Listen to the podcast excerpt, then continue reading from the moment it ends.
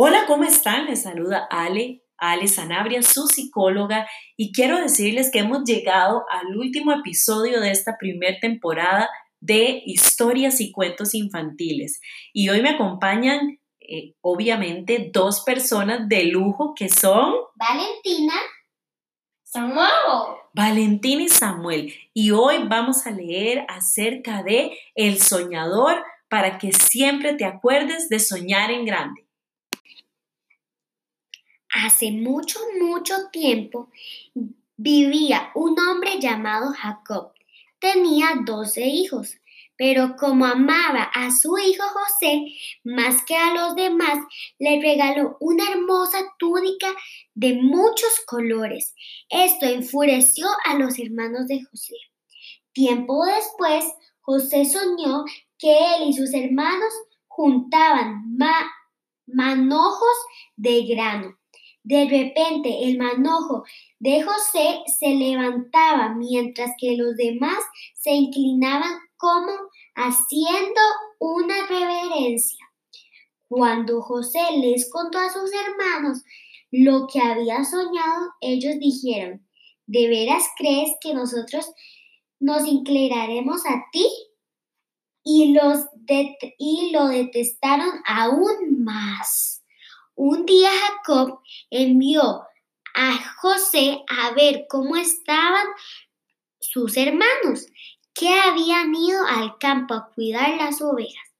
Los hermanos lo vieron llegar y decidieron matarlo, pero uno de ellos dijo, no lo maten, mejor arrojémoslo en este pozo. Entonces los hermanos lo arrojaron a un pozo cuando pasó una, una caravana de ismaelitas por allí, los hermanos vendieron a José como esclavo. Después mancharon su hermosa túnica con, con la sangre de un animal y le dieron a su padre Jacob. Pensó que un animal salvaje había matado a su hijo. Mientras tanto, a José lo llevaron a Egipto y se lo vendieron a un hombre llamado Potifar. Pero Dios estaba con José y lo bendecía en todo lo que hacía. Potifar se dio cuenta de esto y lo puso a cargo de toda su casa. Cuando la esposa de Potifar quiso que José traicionara a su amo, José dijo no. Entonces ella dijo una terrible mentira sobre él y Potifar lo arrojó a, la cárcel. Pero incluso en la prisión Dios estaba con José. Pronto lo pusieron a cargo de todos los prisioneros. Tiempo después, el faraón, o sea, como el rey, se enojó con su copero y su panadero y también los envió a la cárcel. Allí los dos tuvieron sueños muy extraños. Con la ayuda de Dios, José les explicó qué significaban esos sueños. El copero recuperaría su trabajo, pero el panadero moriría. Amable Hablale de mí al faraón, le rogó José al copero. Sin embargo, cuando el copero regresó con el faraón, se olvidó de José. Dos años más tarde, el faraón también tuvo sueños extraños. Siete vacas flacas y feas se comían a otras siete vacas gordas y saludables y siete espigas de grano resecas y marchitas se comían a siete espigas hermosas y llenas de grano. Nadie podía explicarle al faraón lo que significaba estos sueños.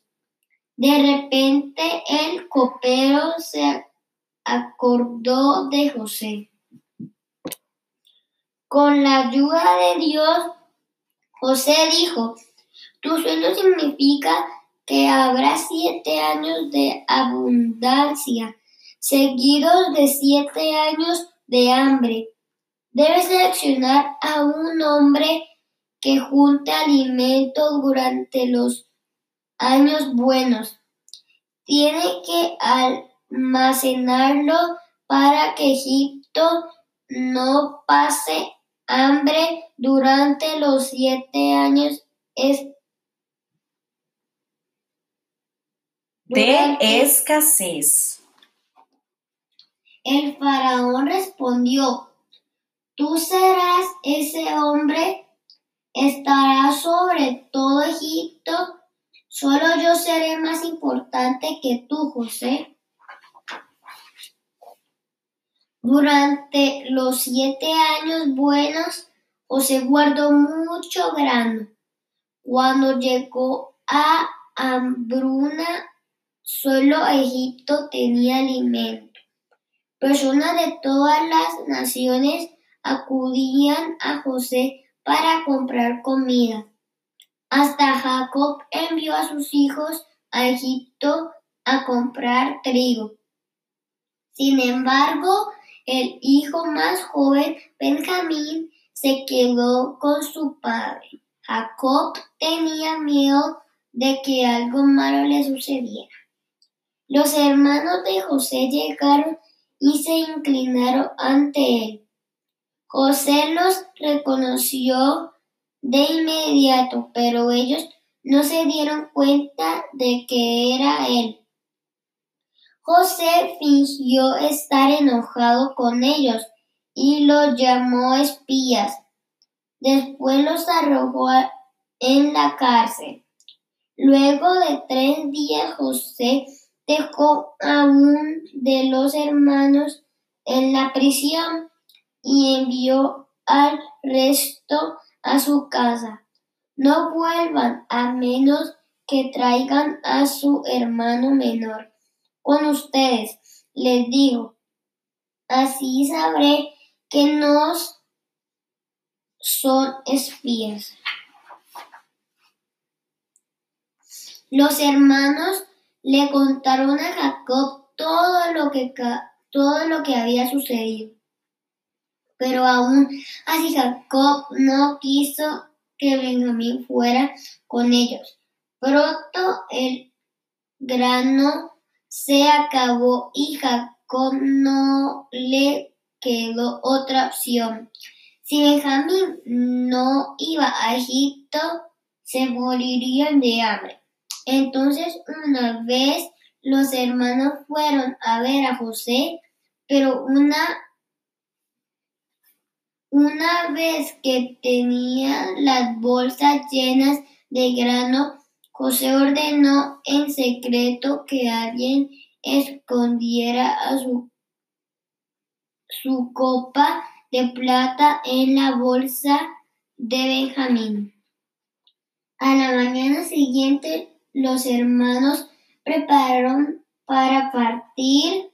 No habían llegado lejos cuando el siervo de José los alcanzó.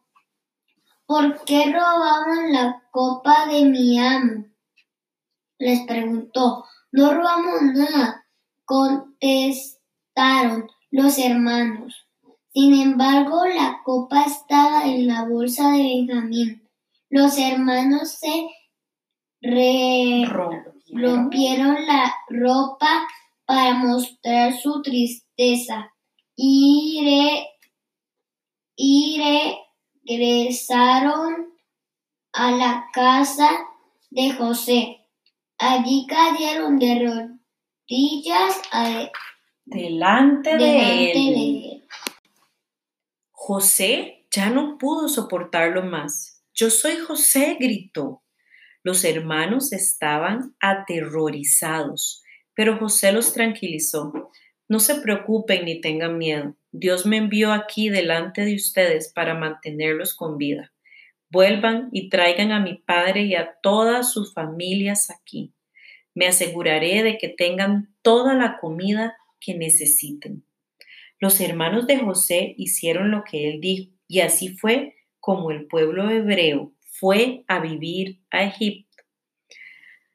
Los hermanos de José habían planeado lastimarlo al venderlo como esclavo. Sin embargo, Dios tomó su plan malvado y lo usó no solo para salvar sus vidas, sino también la de muchas otras personas. De la misma manera, los hombres que colgaron a Jesús en la cruz tenían un plan malvado, pero Dios usó su plan para el bien de todo su pueblo. Romanos 8:28. Y sabemos que Dios hace que todas las cosas cooperen para el bien de quienes lo aman